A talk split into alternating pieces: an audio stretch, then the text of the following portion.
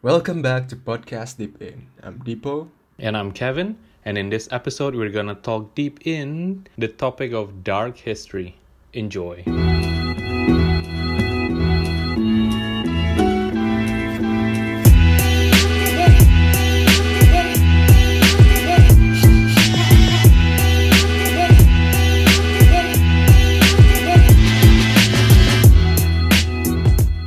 Wepin, gila loh, kita udah episode 5 ya. Wih, iya, Bo. udah setengah dari 10, apa sih? Iya, jelas. Bo. Ini kita kita seperempat dari episode 20, Bo. Iya, weh. Kita kita jarang ini kalau buat buat buat orang LCD ini kayak eh, pas gitu ya episodenya. Kenapa? Ya ada pas aja 5. Apa sih? Eh, gila apa bisa bisa episode 5 juga gitu, Bo. Salut aku, Bo. Ini kita kita ulang-ulang terus sampai menit 30. Iya. Sampai 30 menit kita ngomong, "Oh, keren ya udah episode 5." ya." Bagus juga ya kita udah episode 5. Wah, episode 5 Hebat nih. kali kita, weh. Iya. Po, kok tau, Po? Gitu terus. Sebelum kita episode 6, Po, kita udah nyampe episode 5 loh, Po. Aku pikir beneran beneran tadi, weh. Sialan ya. Um, kita oke, mulai Po. ya, enggak? Iya, mulai, mulai, mulai. Jadi hari ini kita mau ngomongin apa, Po? Eh, rencananya sih nggak tahu Mhm. bakal off course atau enggak, off track atau enggak. Kita bakal ngomongin dark histories. Oh, jadi dark history ini intinya apa, Po? Apa yang bakal kita bicarain di tema dark history ini? Nih ya, aku kasih bocoran dikit ya. Hmm. Kita ngomong dark history, kita ngomongin sejarah kelam. Sejarah kelam. Sama aja aku ngertiin doang, weh. Aku ngertiin doang, weh. Oke. Kayak mana, Ben? Bentar, bentar. Sebelum kita mulai, kayak kita bahas ini dulu gak sih? Kok kayak mana sekarang? Kehidupan lo gimana? Gitu lah, Po. Oh, aku udah, aku udah, aku udah, aku udah, eh, udah, eh, kuda. jadi ingat kuda, Po. Aku udah ada kerja full time sekarang, Po. Wey, Oh iya, wey. sudah bukan mahasiswa. Sama deh. Gimana, Ben, kerja? Bosan, bosan. it fun? Bosan kali. Parah. Bukan, kau bakal ngerasa itu tuh bakal worth it nggak dilakuin seumur hidup? Eh, apa ya? Personally, aku sih kayaknya nggak, nggak mau ngerjain itu seumur hidup sih. Jadi kau mau jadi homeless aja seumur hidup ya? Enggak lah, aku mau jadi podcaster. Weh. Iya, kan udah episode 5. Ya, susah lah ngomong sama orang korporat ya. Iya. Tiap, tiap hari aku udah suit and tie gitu. Aduh, kayak mana ya antar kerja ya udah. Kau gimana? Udah Apa kabar? Po? Sehat? Sehat. Aku lagi nyari tempat praktikum sih. Jadi kalau misalnya ada orang yang tahu tempat praktikum, please. Praktikum. Oh, tempat intern. Intern, intern maksudnya. Praktikum bahasa Jerman. Oh, oke. Gimana, Po? Lancar, aman? Gak tahu gue, Pin. Aku masih daftar-daftar aja baru. Oh, aku belum dapat. Belum lagi. Kemarin tuh aku udah daftar beberapa cuman masih nunggu email dari mereka. Oh, oke. Good luck lah ya, Po ya. Eh, ini kita masukin ke podcast kan? Masuk lah. Oh iya, iya. Iya, semuanya doain Dipo ya. Semoga Dipo bisa dapat magang. Atau kalau ada yang Amin. tahu tempat magang yang bagus buat anak em, energy change, go for it. DM kita. Ya, DM saya. Po, gimana kalau episode ini kita bikin jadi kayak latihan interview aja, Po? oh iya boleh sih. Ya, Kita mulai lah. kelemahan kau kalau- apa, eh, kekuatan kau apa, kenapa kau pengen kerja gitu, Po? Iya, iya. Eh, persetan dengan judul kita ya. Iya, jadi nanti kalau orang dengerin ini orang kayak, oh gila ini udah resume gitu, langsung Po. Dapat kerjaan Oh kau. iya, weh. iya, weh. Hebat kali gue. Biarin ya, efektif ya. Ini platform Po, harus dipakai. Nggak ada pendengar kita lagi abis ini. Enggak, ini udah kita 5 menit gak ada apa-apain nih, Po. Nggak bro. Oh, jadi gini. eh kenapa kita bicara dark history, Ben? Menurut kau kenapa, apa yang ngebuat dark history itu patut dibicarakan? Em, karena di balik kegelapan, Po, selalu ada cahaya. Asik. Asik. Kita nih, kita nih berarti hasil-hasil dari kegelapan ya. Cahaya-cahaya yang terang. Oh, siap. Nggak tahu kalau aku personally sih, Po. Ini kan sebenarnya topik yang ngajuin waktu di Po. Aku sih sebenarnya oke-oke aja, karena lumayan seru juga. Apa Jadi, nih? Nyalain aku sekarang? eh karena menarik aja sih po karena maksudnya biarpun maksudnya bakal kita bicara nih oh ya ini trigger warning gitu buat yang mau denger kita bicara ini mungkin nanti topiknya ada soal kayak pembunuhan ada soal kayak rasisme gitu-gitu segala macam jadi kalau kalian Eksplisit ya. Agak-agak eksplisit lah cuma nggak begitu eksplisit eksplisit banget jadi mm, tapi itu pak maksudnya mau se-eksplisit apa pun itu bagian dari sejarah dan sejarah itu fakta seru aja untuk untuk untuk dibicarakan apa yang terjadi kenapa bisa kayak gitu dan you know all of that kalau kau po kenapa kenapa mau bahas dark history Ya sama ya sih, Pin. Udah bener yang kau bilang tuh. Ya, kayak orang bilang kan, human learn through hardship. Wah, Hardship siap. atau hardship nih? sama aja pada udah hardship hardship hardship is the hardship Alright, alright, alright. oke udah 6 menit Eh, tapi- kita intro gak penting gini kan Eh tapi gini loh Pin, Apa? Eh, orang kan banyak bilang history was made by people who who had victories. Heeh. Jadi kayak yang ngebuat history itu kayak orang-orang yang menang perang segala macam. Jadi bisa jadi itu gak sih? Not a real thing, I don't know. Benar, Bun. itu bisa jadi sih. Maksudnya ya, kayak banyak kan yang kayak tiba-tiba misalnya kalau kita dengar kayak ada kasus-kasus lama terus tiba-tiba kebuka lagi karena ternyata bukan itu yang kebenarannya gitu. Ya bisa aja kita dulu uh, alien kan. Hmm. Terus soalnya nggak ada yang tahu juga kan, yang orang-orang zaman dulu yang di eh, zaman-zaman ya zaman-zaman prasejarah gitu udah udah nggak ada untuk to tell the tale. Mata dulu kita dari planet lain terus kita kayak invade gitu kan. Invade Earth. Iya, mana tahu dulu kita nih kuku dinosaurus gitu kan terus berevolusi. Iya weh. Udah mulai lah, gak jelas sekali intro kita. Oke, intro sudah selesai. Em, terima kasih sudah em, sit through that horrible intro selama 6 menit. Sekarang untuk Dark History yang pertama, yang mulai siapa dulu, Bo? Kau apa, Go?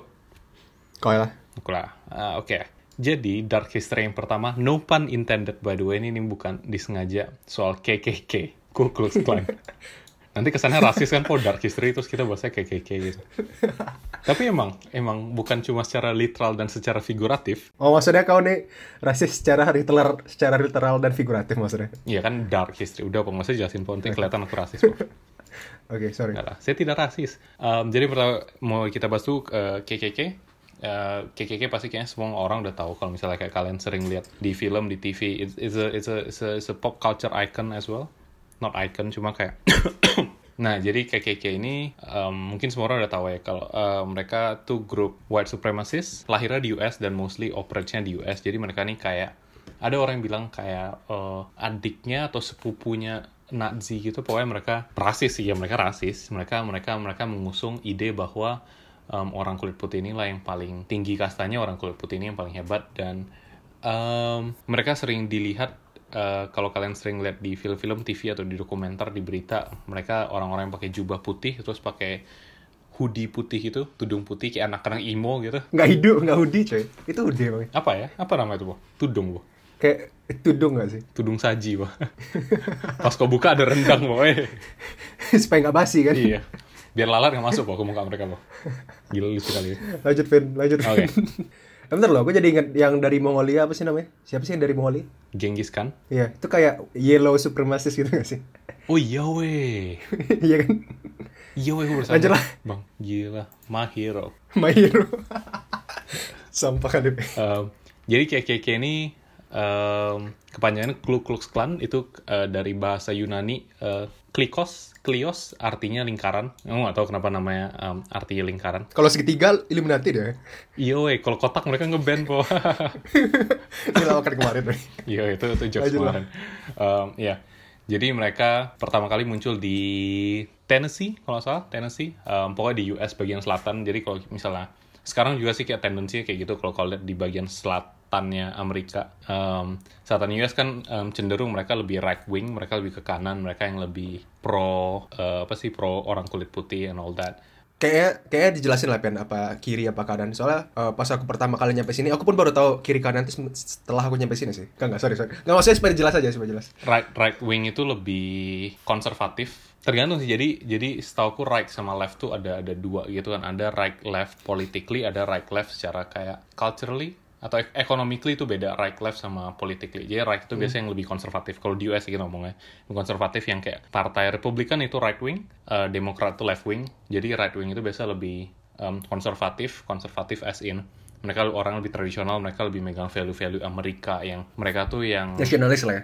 ya nasionalis juga gitu. Mereka yang percaya sama kayak gun rights em, semua orang berhak punya senjata. Terus yang kayak mereka mau ngeban immigration em, imigran-imigran nggak boleh datang karena seharusnya tanah mereka punya orang Amerika biarpun mereka bukan orang Amerika. Em, left wing itu yang biasa demokrat itu mereka yang lebih Iya, sosialis lah. ya di sosialis uh, kinda. Terus kalau di economically itu agak beda gitu.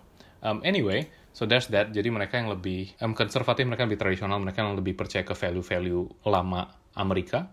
Jadi KKK ini um, lahir pertama kali jadi KKK basically ada tiga generasi gitu um, pertama tahun Oh iya? Iya, 1865 sampai 1871. Ini yang paling pertama 1865 di um, Tennessee. Itu emang ada satu orang yang ngebangun gitu atau emang ada kayak grup yang ayo kita buat gitu?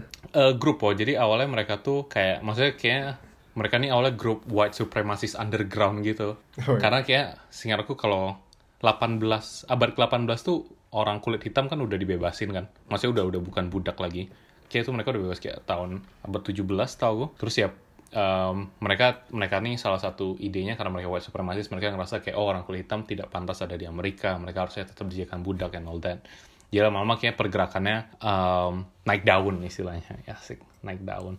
Terus mereka lama-lama makin gede makin gede makin gede um, akhirnya mereka jadi kayak satu organisasi yang bener-bener legit gitu yang yang ada. Mereka datang ngumpul terus alasan mereka pakai uh, jubah sama tudung saji tadi itu um, biar satu satu tujuannya buat nakutin orang-orang kulit hitam. Jadi kedua itu biar nggak ditangkap sama pemerintah. Karena awalnya awalnya pemerintah kayak agak against mereka gitu. Kecuali pemerintah hmm. yang emang agak kayak konfederasi partai extremis. konfederasi yang agak ekstremis itu mereka kurang lebih ngedukung cuman nggak boleh kelihatan ngedukung yang serem dari KKK ini ya mereka satu anti orang um, African American anti orang kulit hitam kulit coklat terus ya udah kalau ketemu bakal dikejar lah ada yang dibunuh lah terus di persekusi gitu lah istilahnya. Cuman dari baju mereka juga kelihatan gak sih kayak mereka tuh sangat-sangat white, white supremacist. Maksudnya dari baju kan putih semua kan. Oh iya weh, aku udah sadar weh. Jadi kayak uh, defines what they are, who they are gitu. That's true.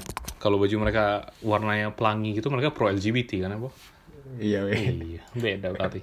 um, jadi itu yang pertama, yang kedua terus mereka naik lagi. Jadi tahun 71 mereka suppress sama pemerintah. Pemerintah bilang kayak, oh udah nggak boleh ada kayak gitu-gitu.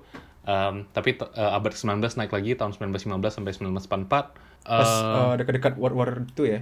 Iya, itu berarti kayaknya seharusnya sebelum World War II ya? Sebelum pas dan ketika. Oh, sebelum dan ketika, iya, benar. Hmm, iya. Yeah. Terus mereka sama tetap uh, white supremacist, tapi di sini tuh mereka udah mulai kayak bakar-bakar. Tahu nggak sih, Pan, kalau kayak mereka ngumpul-ngumpul terus ada um, salib gede yeah. dari kayu terus dibakar apa lambang swastika yeah. dibakar gitu gitu lah mm. udah mulai yeah. kayak gitu uh, bonfire gitu kan terus masak marshmallow gitu hmm masak marshmallow tapi ya loh kemarin eh enggak maksudnya enggak maksudnya enggak. Uh, jadi kan ada game baru gitu kan yang namanya Red Dead, Red Dead Redemption, Redemption. kan. Iya. yang kedua. Terus ada kayak Ku Klux Klan gitu. Iya makanya makanya salah satu alasan Ku Pira mau buat Ku Klux Klan waktu itu aku lihat ngeliat uh, YouTube-nya gitu iya. Terus ada satu orang kayak berusaha ngebawa ngebawa satu orang kulit hitam huh? di salah satu perkumpulan mereka gitu kan. Oh ya bisa terus nothing not terus nothing happen gitu ah tidak realistis iya terus uh, emang mau ngapa emang kok expect apa ya? Gak lah, gak boleh gitu. Oke, okay, expect lebih gitu. Abad 19 Menjelang, nih, uh, mereka termasuk yang salah satu puncaknya mereka. Tahun 1944, makanya mereka bisa selama itu. Anggotanya udah sampai berjuta-juta, terus mereka udah bukan di South lagi, mereka udah kayak mulai nyebar ke seluruh US. Tapi gara-gara waktu itu sempat Great Depression, tahun 36, 38 kan Great Depression, um, um, mereka turun lagi. Terus, um, udah mulai tangkap-tangkapin. Tapi mereka masih aja ada kayak parade demo bikin rusuh gitu-gitu pakai pakaian mereka yang super um, bersih gitu. Um, ya yeah, jadi itu. Terus yang kuku kesan yang ketiga tuh lahir tahun 46 terus masih ada sampai sekarang. Hmm, jadi sekarang tapi sekarang juga underground banget kan?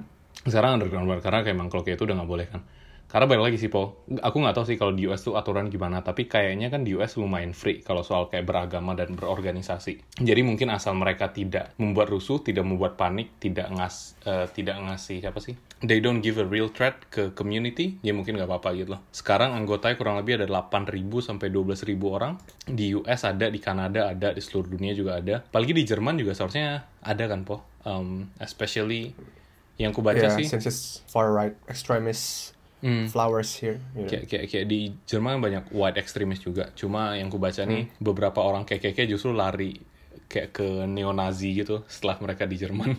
Pokoknya ada anggota kayak gitu. Terus kayak KKK juga kurang mereka lari ke neo-Nazi gitu. Aku gak tahu lah apa bedanya. Lol. Sama aja sih kayaknya. Cuman paling bajunya beda sih, Pin.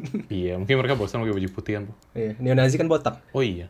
Um, terus salah satu contoh KKK yang paling terkenal di abad sekarang nih mungkin abad sekarang Um, kalau kau ingat dulu ada kerusuhan tahun 2017 Charlottesville yang demo oh, iya, iya. yang pas itu kayak setelah Trump menang gitu lah. Um, hmm. yang demo gede-gedean mereka kayak um, mau ngusir imigran. Um, itu white white supremacist, white extremist itu ngumpul-ngumpul di sana. KKK ada, neo-Nazi juga ada. Yang kayak literally orang-orang datang sana pakai jubah KKK terus mereka bakar-bakar um, lambang swastika, mereka bakar um, salib, ya gitu sih. Dan katanya white supremacist ini juga mulai naik um, sejak Trump menang karena Trump juga kurang lebih sedikit um, membawa value-value itu pas dia naik jadi presiden gitu. Hmm, terus kayak katanya juga ada apa sih neo-Nazi yang ikutan dari di Charlotte's File-nya juga ada ikutan gitu loh. Hmm, ada. Jadi kayak semua orang ngumpul gitu, semua semua organisasi yang seperti itu ngumpul di sana gitu. Iya, jadi orang eh, KKK, neo-Nazi, orang dari Confederate, mereka bawa Hmm. bendera swastika lah, mereka pakai yang logo tangan diangkat Heil Hitler itulah. Iya, weh, semua semua apa gitu ya nyampur gitu. Semua ya. ngumpul gitu, Po. Terus fusion kan, fusion. Itu kayak salju gitu, Po, di sana, Po. Putih semua. Oke, Iya, it- eh, gimana, Po, pendapat kau soal KKK? Kayak kalau dari aku cerita singkatnya itu aja sih. Nggak tahu ya, yang aneh itu maksudnya kayak ada gitu orang yang niat banget seniat itu gitu loh. Kayak ngelihat orang kulit hitam terus kayak I have to make an organization about this shit gitu. Kan gak sih? Aku aku bukan bukan ngedukung ya, Po, tapi kalau zaman dulu menurut aku masih masuk akal, Po. Eh, nggak, Vin, maksudnya gimana ya? Zaman dulu tuh kayak ngebuat kayak gitu hal tuh masuk akal ya. Hmm. Soalnya juga zaman dulu tuh banyak, sedangkan witchcraft aja itu ada sampai di Oh. em, eksekusi kan. Nah, masalah itu sekarang gitu loh. Kayak zaman Iya, sekarang kalau yang kalau sekarang semuanya udah masih KKK itu aku nggak nggak ke- kepikiran aja sih, Po. Iya, maksudnya kayak semuanya udah ada, serba ada. Hmm. Maksudnya kayak bukan aku ngomongin black people as a race ya. Iya, maksudnya nggak ada perbedaan lagi gitu loh. Semua orang punya kesempatan yang sama. Asik, Semua iya. orang punya sesuatu hal yang dilakukannya bisa sama juga gitu loh. Selama mereka berusaha sama. Terus gunanya kayak kayak ini buat apa lagi gitu? Nggak Iya. guna kan? Ini sama kayak social justice warrior yang versi ekstrim sih menurut gua. Anjir. Iya gitu sih. Maksudnya tetap ada aja orang-orang yang kayak percaya akan sesuatu, tapi kayak yang menurut kita nggak masuk akal, tapi menurut mereka mungkin itu kayak, oh it makes so much sense kalau orang-orang kulit Iya, iya. putih itu yang yang terbaik dan teratas gitu loh. Iya, padahal juga kalau udah sampai atas terus gimana? Mereka kayak bingung gitu kan mau ngapain. Iya itu aja sih kalau dari aku pakai KKK. Jadi tadi kayak ada sejarahnya kenapa KKK itu lahir di mana dan sekarang masih ada juga ternyata gitu loh. Kayak kayak Haha, KKK. Oke, Po. Kau mau bahas apa Tapi- sekarang? Oh, sorry. Kenapa? Oh enggak, Enggak, kalau kau mau bahas apa, kau tadi mau nanya apa? mau nanya sih maksudnya kayak eh, di Australia sendiri itu ada masih ada kayak gitu-gitu nggak sih kayak ekstremis left far far left ekstremis or right left ekstremis far right Em, ada ada sih satu yang paling terkenal namanya tuh mereka mereka partai di di di parlemen sini namanya One Nation. Jadi emang Eh, isi bentar loh. apa? mau mau di Oyunda ngechat aku ya di line Oh, ini ngomong apa? Minta kontaknya, Po? taruh dia ngechatnya eh dia chat gini Vin what do you think of my second song from my hidden collection never terus Emor senyum Cie. dia kan suka weh Cie. Ah, biasa. Asik mau di Ayunda. biasa Jo Taslim juga sering ngechat aku sih Masa? iya Bodoh. Iya, dia bilang nih David Po, lanjut, po, kau mau jokes jokes yang yang mau sekarang apa nanti po? Yang sekarang lah ya. dua kali lah Em, lucu lucu. Penyanyi penyanyi apa yang selalu kesepian? Inul Daratista Kenapa Inul Daratista? Em, salah po. Ini ini aku langsung cepetin aja lah ya, biar biar Eh. biar kan habis ini kita masih bahas. Mau di Iya. mau disayang terus. Ah, apa sih Vin?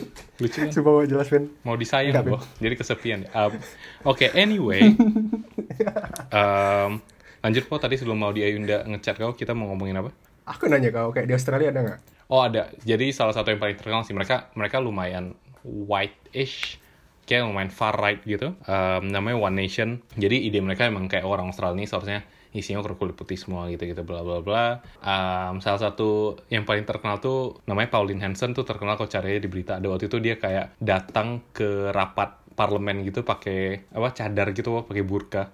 Oh, aku pernah terus dengar, tiba-tiba dibuka gitu gitu. Aku nggak tahu poin dia apa kayak gitu aku lupa Ya maksudnya dia dia bilang kalau itu tuh kalau cadar atau burka tuh makes no sense gitu nggak sih? ah Cuman, iya gitu gitu what what the f- what the f? Yang kayak ngapain orang Kayak pakai gitu gitu gitu, ya Ya cuman dia Cuma juga makes no di- sense ngapain deh? kalau di jalan sendiri sih kayak kok em, kalau kayak di lingkungan sini kayaknya sih nggak sebanyak itu ya. Kalau yang sampai se ekstrim kayak KK gitu gitu orang rasis sih ada cuma kayak yang sampai Tapi kau pernah di berorganisasi kau pernah rasis dirasisin itu nggak? eh rasisnya tuh nggak rasis langsung gitu po nggak. Kayak Cina apa kayak dasar orang Indo. Nggak sih nggak pernah ada yang bilang aku orang Indo. Em, itu aja aku dirasisin aku merasa dirasisin. Padahal kau sendiri yang bilang ya. lebih ke apa ya istilah tuh subtle race- racism gitu po jadi kayak mereka Oh, rasis oke. tapi mereka nggak sadar mereka rasis secara tidak langsung aja in their unconscious mind. Jadi kayak um, how they treat people mereka kayak ngeliat aku sama kayak Iya. mereka nge-treat orang Australia itu langsung beda gitu Terus mereka kayak ngerasa stereotip itu bener gitu kan? Eh, iya oh. Maksudnya stereotip tuh ada di mana? Eh, Oke, Po, lanjut. Terus kamu mau bahas apa? Oke. Oh, balas eh mau balas. Mau bahas tentang Balas chatnya Maudi. itu juga. Mau Aku dibalas mau bahas ya? tentang insane asylum. Oh, oke. Apa tuh? Kok kebayang gak sih kalau misalnya kita ngedengar kata asylum atau rumah sakit jiwa itu pasti kayak kebayang. Kayak kalau di film-film tuh kayak itu tuh kayak tempat-tempat yang dark, tempat criminal happens, tempat Hmm. yang horor Kayak Arkham Asylum kalau- di Batman gitu kan, tempatnya Joker. Iya, iya kayak gitu kan. Dan kalau misalnya ngebuat horror film di Asylum kan kayak pas banget gitu kan. Eh dan kalau eh ngomong-ngomong soal Arkham Asylum itu eh, di real life-nya adalah Real Life Arkham Asylum. iya namanya Denver Denver State Hospital Di mana tuh? Pasti di Denver ya kan? Wah gila, pinter kali kamu. di Michigan woy. enggak lah Oh iya, iya, aduh, salah lagi. Ya, sial. Tidak jadi pintar. Den- ya nggak Denver. Eh, wat- waktu itu tuh asylum atau rumah sakit jiwa tuh sangat-sangat udah nggak ada gitu Pen. kayak orang tuh cuman em, mentreat orang gila dari volunteer-volunteer yang ada. Dan mereka ngetreatnya tuh ya sekedar untuk kejaga mereka doang. Dan itu tuh sering eh, disalah eh, gunakan atau disalah mereka tuh ngetreat mereka tuh salah gitu loh karena mereka yang ngetreat cuma volunteer kan bukan profesional pada saat itu contohnya kalau misalnya ada orang gila terus ada beberapa volunteer yang untuk em, menjaga dan ngetreat dia Mhm. ya itu tuh jadi tanggung jawab mereka dan itu terserah mereka mau ngapain gitu loh. Pada saat itu eh, orang-orang gila yang di cage, yang dimasukin dalam kandang atau dipasung itu tuh normal gitu. Mhm. Dan pada saat itu tuh ya you know America they want they want to make uh, the world better right. So mereka tuh ngebuat salah satu rumah sakit jiwa pertama namanya Denver State Hospital. Nah pada saat itu dia dibangun eh, pakai pada saat itu dia dibangun eh, dengan empat wing Hmm. bangunannya supaya banyak cahaya cahaya matahari yang masuk karena mereka percaya kalau misalnya cahaya matahari itu uh, berguna untuk menyembuhkan. Nah, pas pertama kali dibuka itu pasiennya ada sekitar 500 orang. Hmm. Tapi mereka cuma punya selusin staff. Sebenarnya Denver State Hospital ini bukan cuma buat orang gila. Dia tuh buat semuanya. Kan waktu itu kayak ada TBC epidemi kan. Oh, Pak Ri berarti Terus emang ada rumah kan? sakit biasa gitu kan? Rumah sakit biasa tapi ada ininya, ada facility emang ada khusus buat tempat rumah tempat orang sakit jiwa namanya itu State Lunatic Hospital di dalam Denver State Hospitalnya. Oke, terus? Pada saat itu kan pemakaian kata lunatic masih normal kan buat orang sakit jiwa. Hmm. Pada waktu itu tuh mereka tuh ngebuat tunnels di bawah tanah untuk supaya ngemudahin transportasi segala macam gitu kan. Nah, pada tahun 1920, beberapa tahun setelah dibangun, dia tuh nggak salah aku dibangunnya late 1800 gitu, nggak salah aku ya, aku lupa juga. Nah, pada tahun 1920 itu tuh eh, yang kerja di sana tuh mulai kesusahan karena waktu itu pasiennya udah mencapai angka 2000 pasien. Bayangin mereka cuma punya 12 staff Pas 2000 masih 12 staffnya. Iya, masih. Oh, Dan oke. pada satu saat pernah waktu itu lagi shift malam Mhm. yang kerja waktu itu cuma 9 orang Mhm. dan waktu itu ada sekitar 2500 pasien. Saking banyaknya itu tuh kayak ada beberapa ada banyak yang meninggal tanpa ketahuan gitu loh, ngerti gak sih? Karena karena nggak ada yang ngurusin gitu. Eh karena nggak ada yang ngurusin, terus pada saat itu tuh kotor banget gitu loh rumah sakitnya nggak kurus. Terus sangat-sangat impossible to manage. Bahkan pada saat itu udah ada di rumah sakit ini normal untuk memasukkan pasien ke dalam eh, solitary confinement confinement gitu. dan mereka tuh normal menggunakan hidroterapi dan shock terapi tau kan? Hidroterapi itu kayak yang masukin dalam air. Shock Oke. terapi yang pakai listrik. Tuh, Ah, ya. Ah, terus, Iya, terus. supaya supaya lebih tenang dan eh, bisa mempermudah staff. Nah, pada tuh pada waktu itu Mempermudah ada namanya staff. Iya, karena Anjir, gila bangsat. sangat banyak banget pasiennya gitu. loh. Gila sih. Terus waktu itu ada ada dokter namanya dokter Walter Freeman. Hmm. Itu pada tahun 1936. Mhm.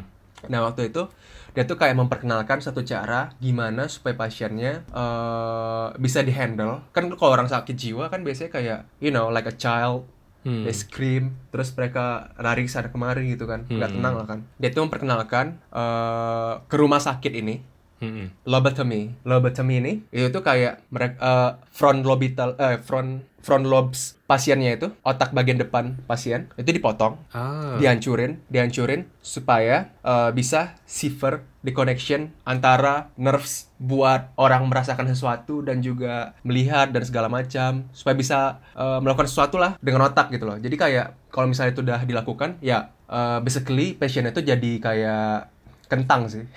Tapi masih hidup pasiennya. Masih hidup pasiennya.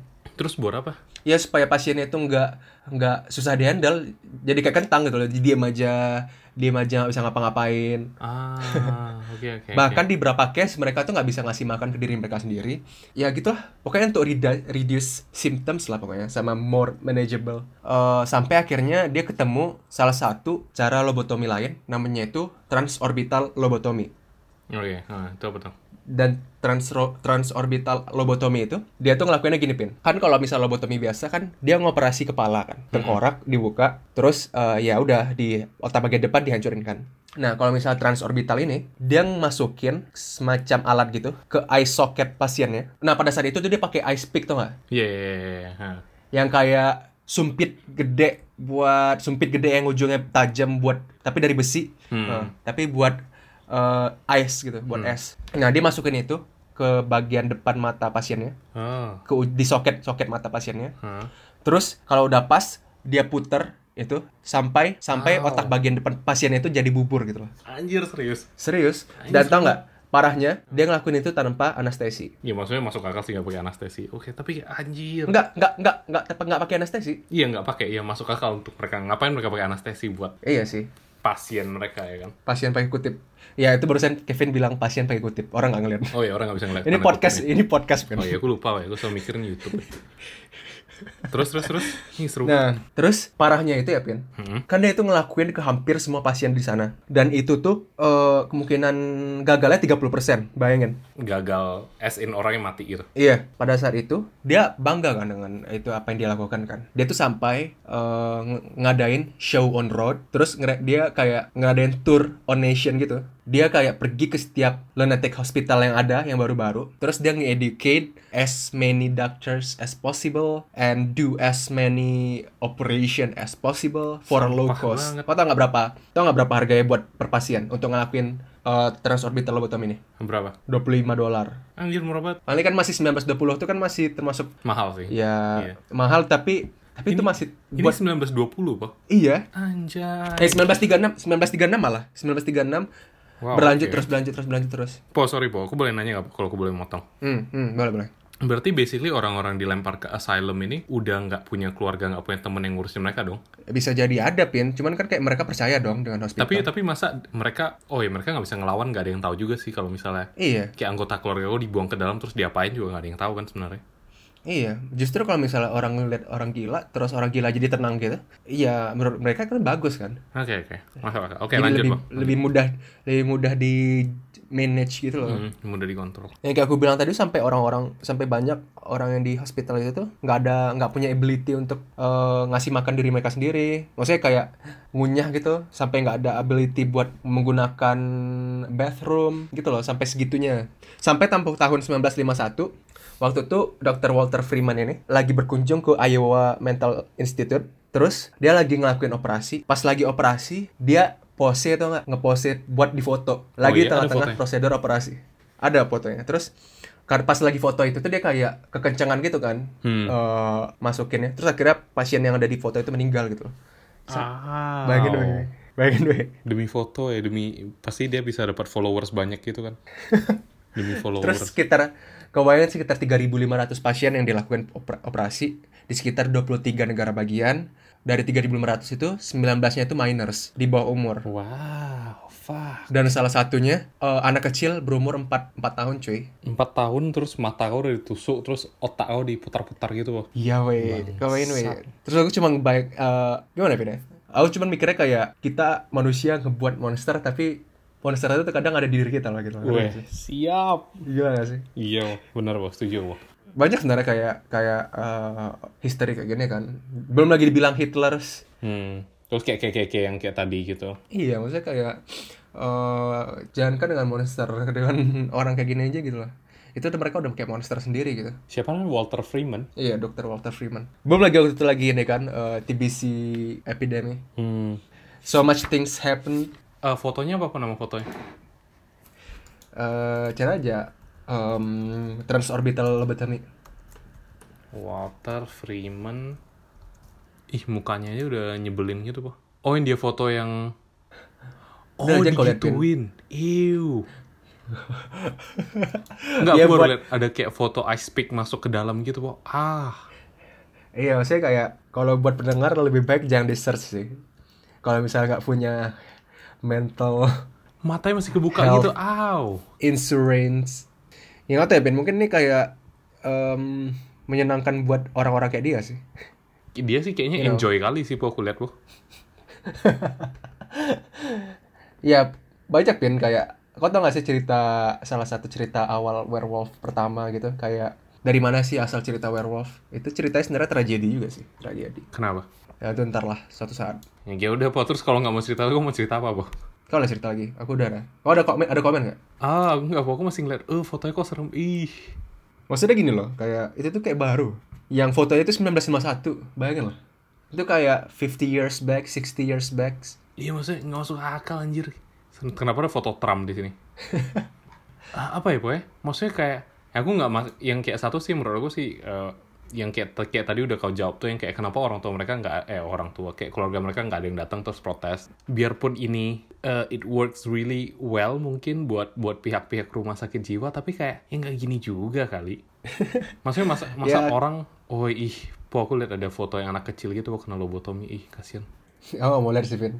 Ya bener sih tapi emang bener sih Vin. Itu tuh kayak buat pihak rumah sakitnya itu sangat menguntungkan Eh, Setelah dilakukan lobotomi kan mereka kayak expense keluarnya tuh nggak lebih banyak eh, Pasti lebih dikit daripada sebelumnya kan? Ya cuma maksudnya pas orang ngeliat gitu pas dia road tour gitu masa orang nggak kayak iu serem banget kok si bangsat berani kayak gini sih?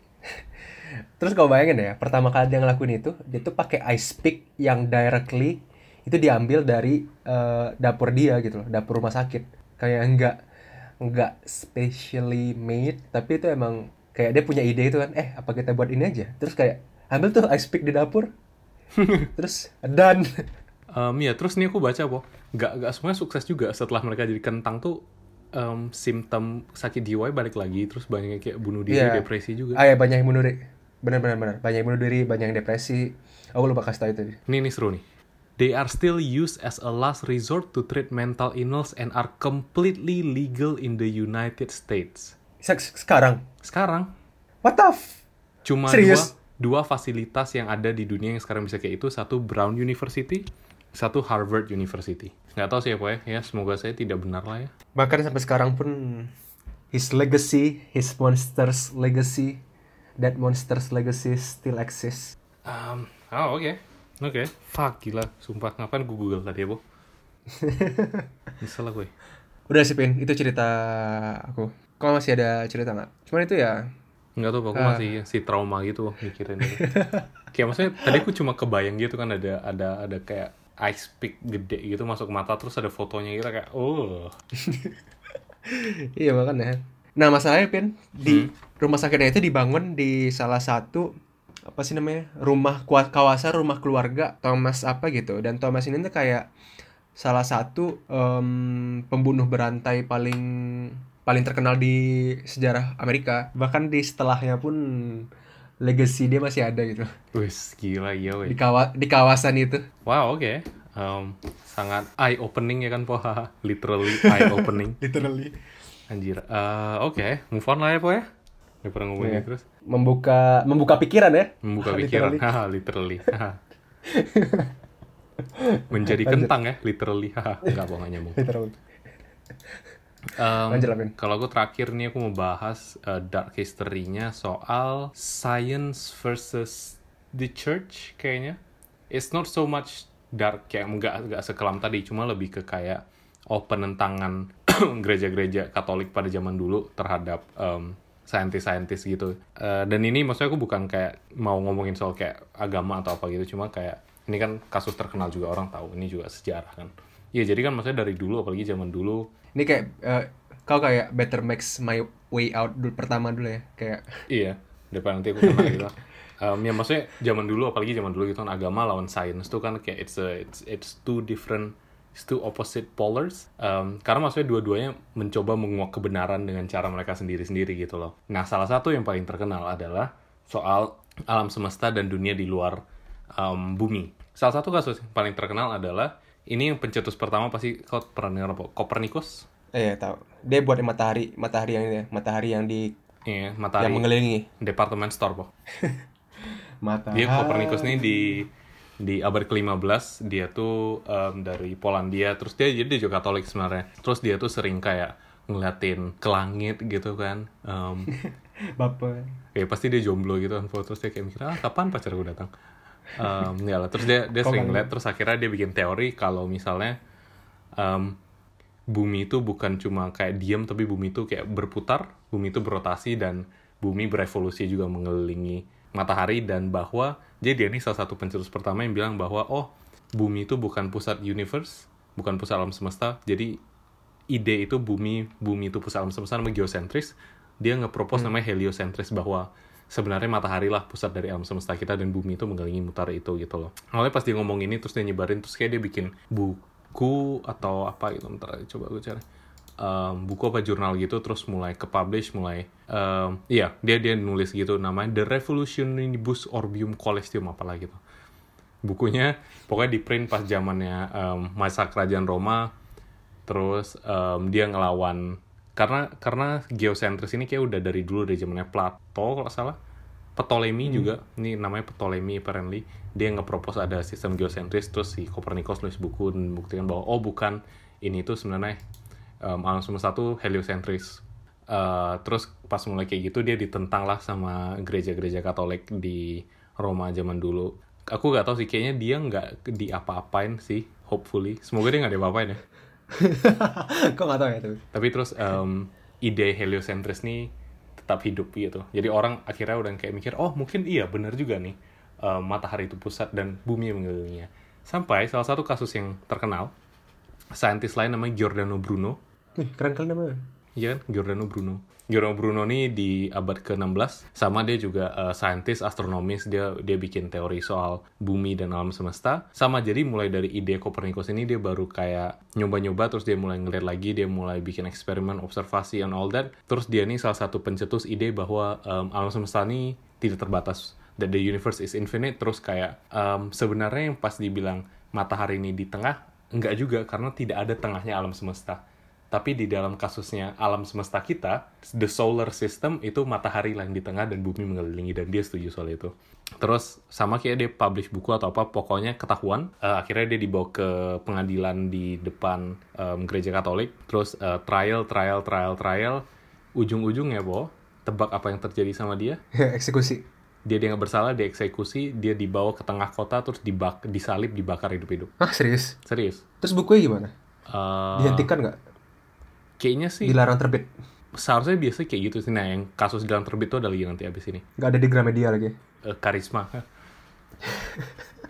karisma yang tahu karisma Nggak tahu deh. jadi gitu itu itu mungkin yang salah satu yang benar-benar dibunuh yang dieksekusi mati sementara yang kayak Copernicus tuh kayaknya enggak satu lagi yang terkenal yang ini poin bukunya dilarang Galileo Galilei Hmm.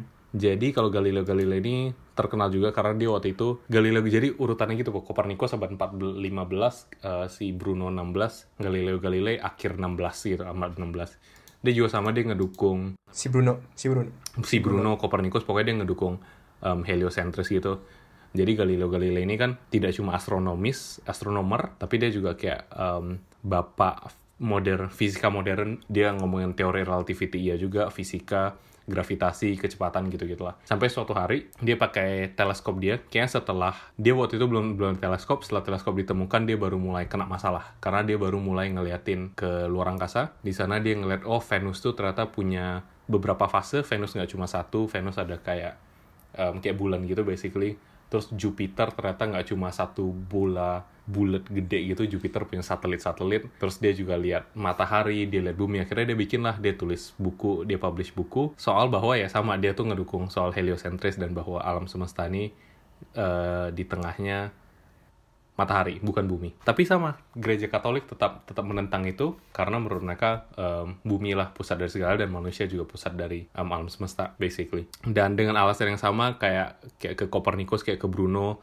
eh, gereja Katolik di Roma atau di Itali in general bilang oh mereka ini kayak agak-agak gila gitu mereka nggak masuk akal dan mereka menentang Tuhan dan semua konsep-konsep yang telah dibawakan sampai akhirnya em, ada ter- dia dibawa ke sama pengadilan ke gereja Katolik juga tahun 1633 itu lumayan terkenal kayak dia lama banget ke sana. Sampai kayaknya sempat diancam mau dihukum mati gitu. Tapi ujung-ujungnya hukumannya dia cuma di dia nggak boleh ngomongin soal teorinya lagi. Setiap setahun sekali apa tiga tahun sekali dia harus ngebacain ulang kayak ada kayak ayat di Alkitab atau apa gitu. Em, terus dia nggak boleh kayak keluar rumah. Jadi dia stay di rumahnya sampai dia mati gitu. Nggak ngomong sama orang. Wow. nggak boleh nerbitin buku nggak boleh ngomongin soal bukunya sama sekali Wow. jadi kenapa mungkin aku milih ini sorry ke Hmm. dark history ya karena satu gitu maksudnya kayak yang kayak aku bilang tadi maksudnya agama sama sains ya dua-duanya sama-sama benar gitu kan in their own way cuma kayak kalau sampai menentang segitunya kan gimana pak? Selama nggak mengganggu, respect nggak sih? Selama nggak saling mengganggu ya respect Iya, aja. ah, maksudnya gitu dan maksudnya dan sebenarnya benar juga gitu lah yang mereka bilang bahwa alam semesta ini mereka cuma kayak melakukan observasi as a scientist ya kan Kayaknya kalau misalnya untuk masalah gini, kalau misalnya gini Open, misalnya udah ada uni- universal norm gitu Hmm. loh. Terus ada kayak ide baru yang muncul, pasti awalnya pasti awalnya tentang pasti gitu ditentang nggak ya? Selalu Hmm, pasti.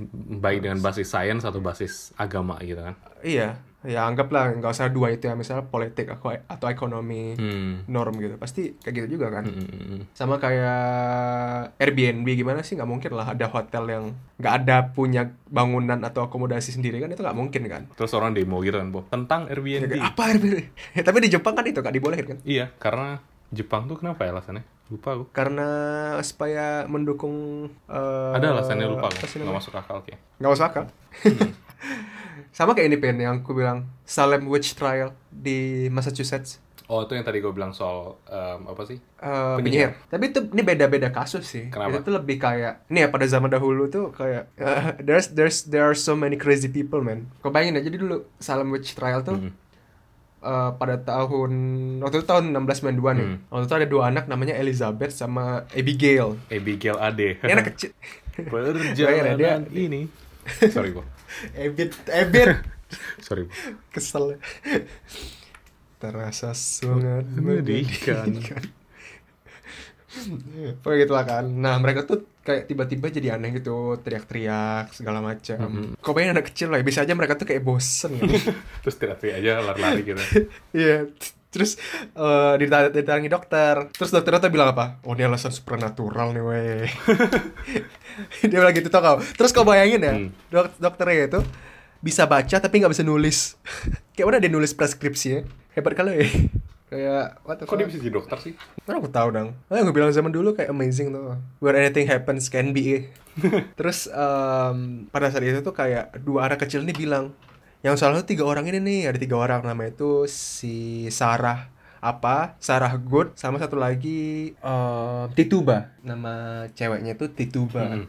Em, si Sarah dua Sarah ini duo Sarah ini bilang kalau misalnya mereka tuh nggak ngaku kalau misalnya mereka melakukan witch try witch witchcraft Mm-mm. sedangkan si Tituba dia ngaku dia bilang kalau misalnya iya gua dia dia ngaku aneh banget kan dia Ah. ngaku dia bilang iya gua gua kayak ada kontrak gitu dengan setan bla bla bla bla Wow. terus oke. ada orang bilang kalau misalnya itu di force dia tuh di force untuk ngaku seperti itu gitu. sama siapa? Uh, hire people I think Oke, ah. I don't know. Nah, karena itu tuh, em, jadi kayak ada histeria gitu loh. Kayak tau gak sih, kayak dia bilang, dia soalnya tiba bilang di kota ini, di desa Salem ini, Mm-mm. bukan hanya saya saja witchnya. Terus semua orang saling meng-accuse sama. Satu sama lain. Iya, iya, iya. Oh, aku pernah dengar. Iya. Ah, Oke, oke, terus. Nah, sampai eh, wali kotanya ngadain trial buat witchcraft tahun 19 eh, 1692 itu dari Juni sampai September itu ada sekitar 20-an orang itu dieksekusi. Dari 20 itu 14 cewek, 6 cowok. Padahal cowok kalau di witch Nah, padahal kalau misalnya cowok di witch trial atau di witch trial mana pun lah,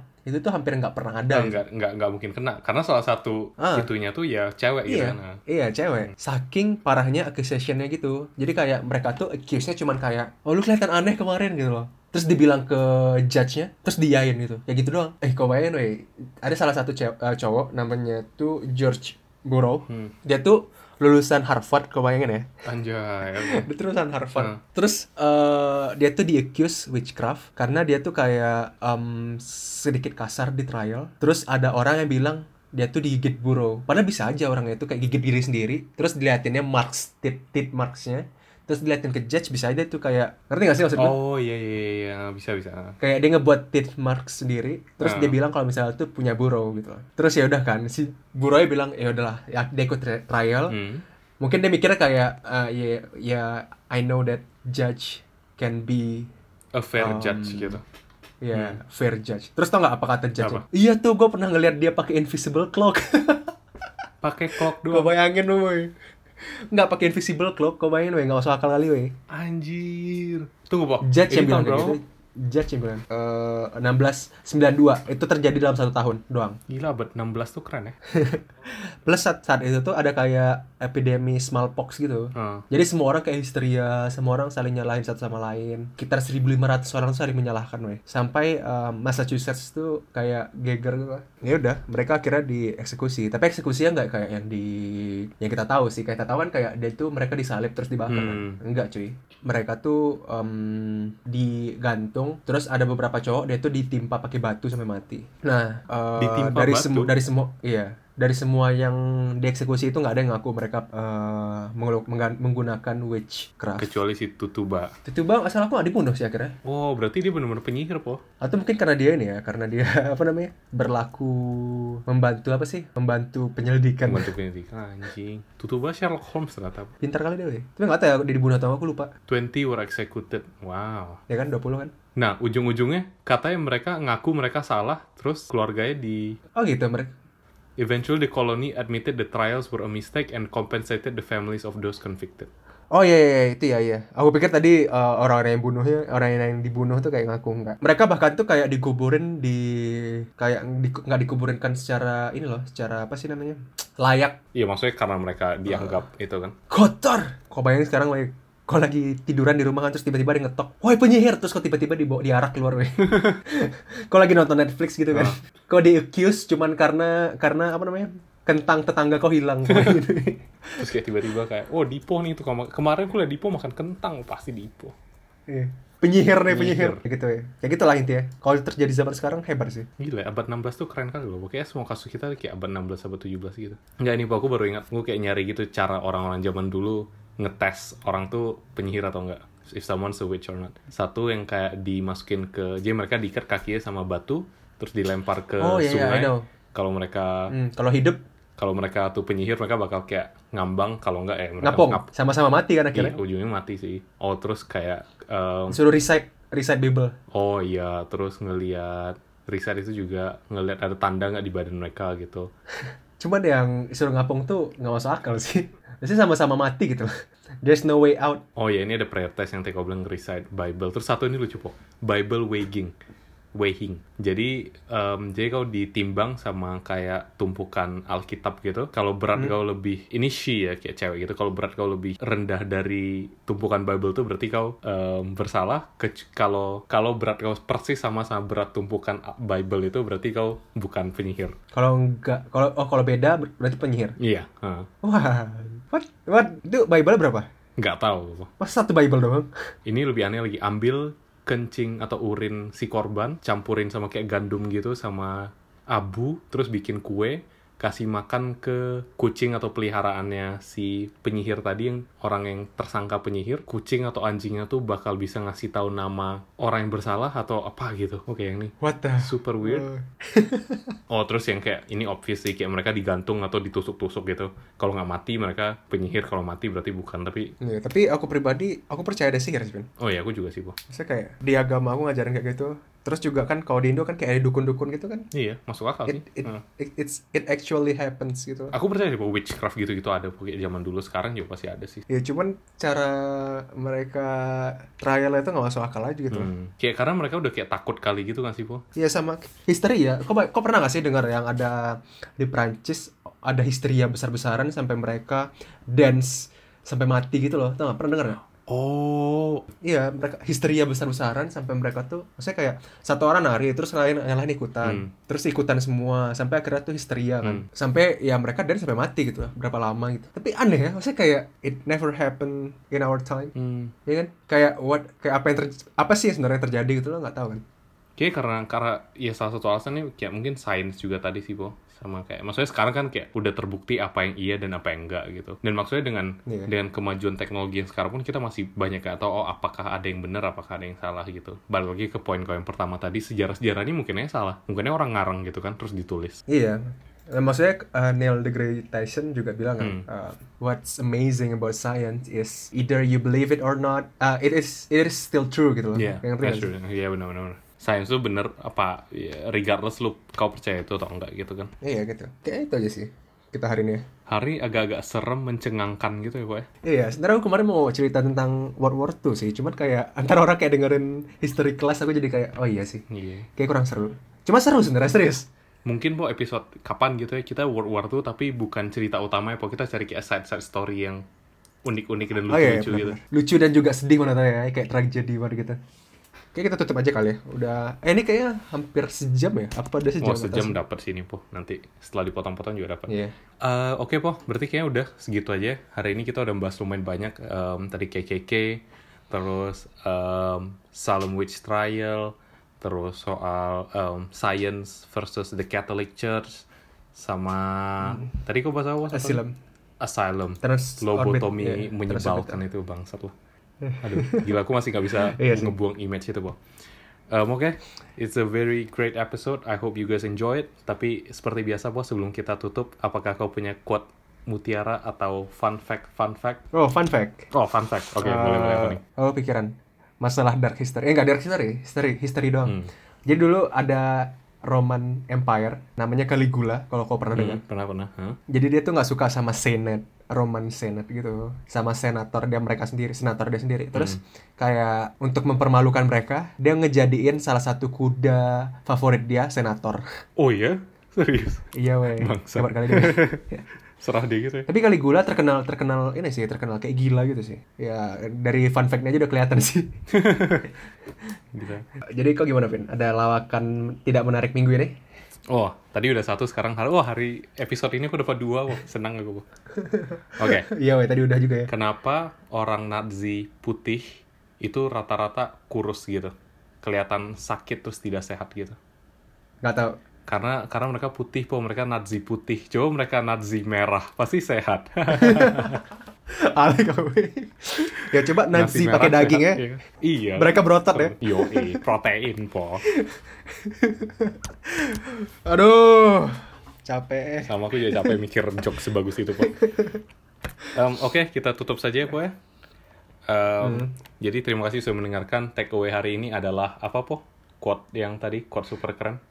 Kadang kita takut dengan monster yang kita ciptain. Padahal kadang monsternya itu sendiri adalah kita. Wih, siap. Jeng jeng jeng jeng. Gila, gokil, gokil. Gila nggak? Gila, gila. Ya, itu sums up perfectly um, episode kita hari Iya, tapi eh, aku berharap eh, para pendengar enjoy sih. Soalnya kita nih juga enjoy banget ya ngebuat podcastnya. Ini salah satu quality time buat aku sih ming- per minggu per minggu ya. Kayak tiap minggu aku tungguin tuh cuma rekaman podcast, terus ngeditnya, terus mendengarkan feedback dari teman-teman sekalian yang sangat baik hati ingin mendengarkan semua ini. Iya. Di Spotify, Apple Nunggu Podcast, kita- SoundCloud, iya. dan platform-platform podcast kesayangan kalian. Kayak nungguin kapan kita hitsnya ya kan. Iya. Walaupun belum terjadi. Kapan kita episode 10 ya kan, nih baru episode 5. Ya, ini baru setengah dari 10 iya, kan. seperempat dari 20. Ulang lagi, Po. ya udahlah kita tetap ya. Semoga kalian enjoy. Eh, segitu aja dari kami. Eh, bye. Bye, thank you.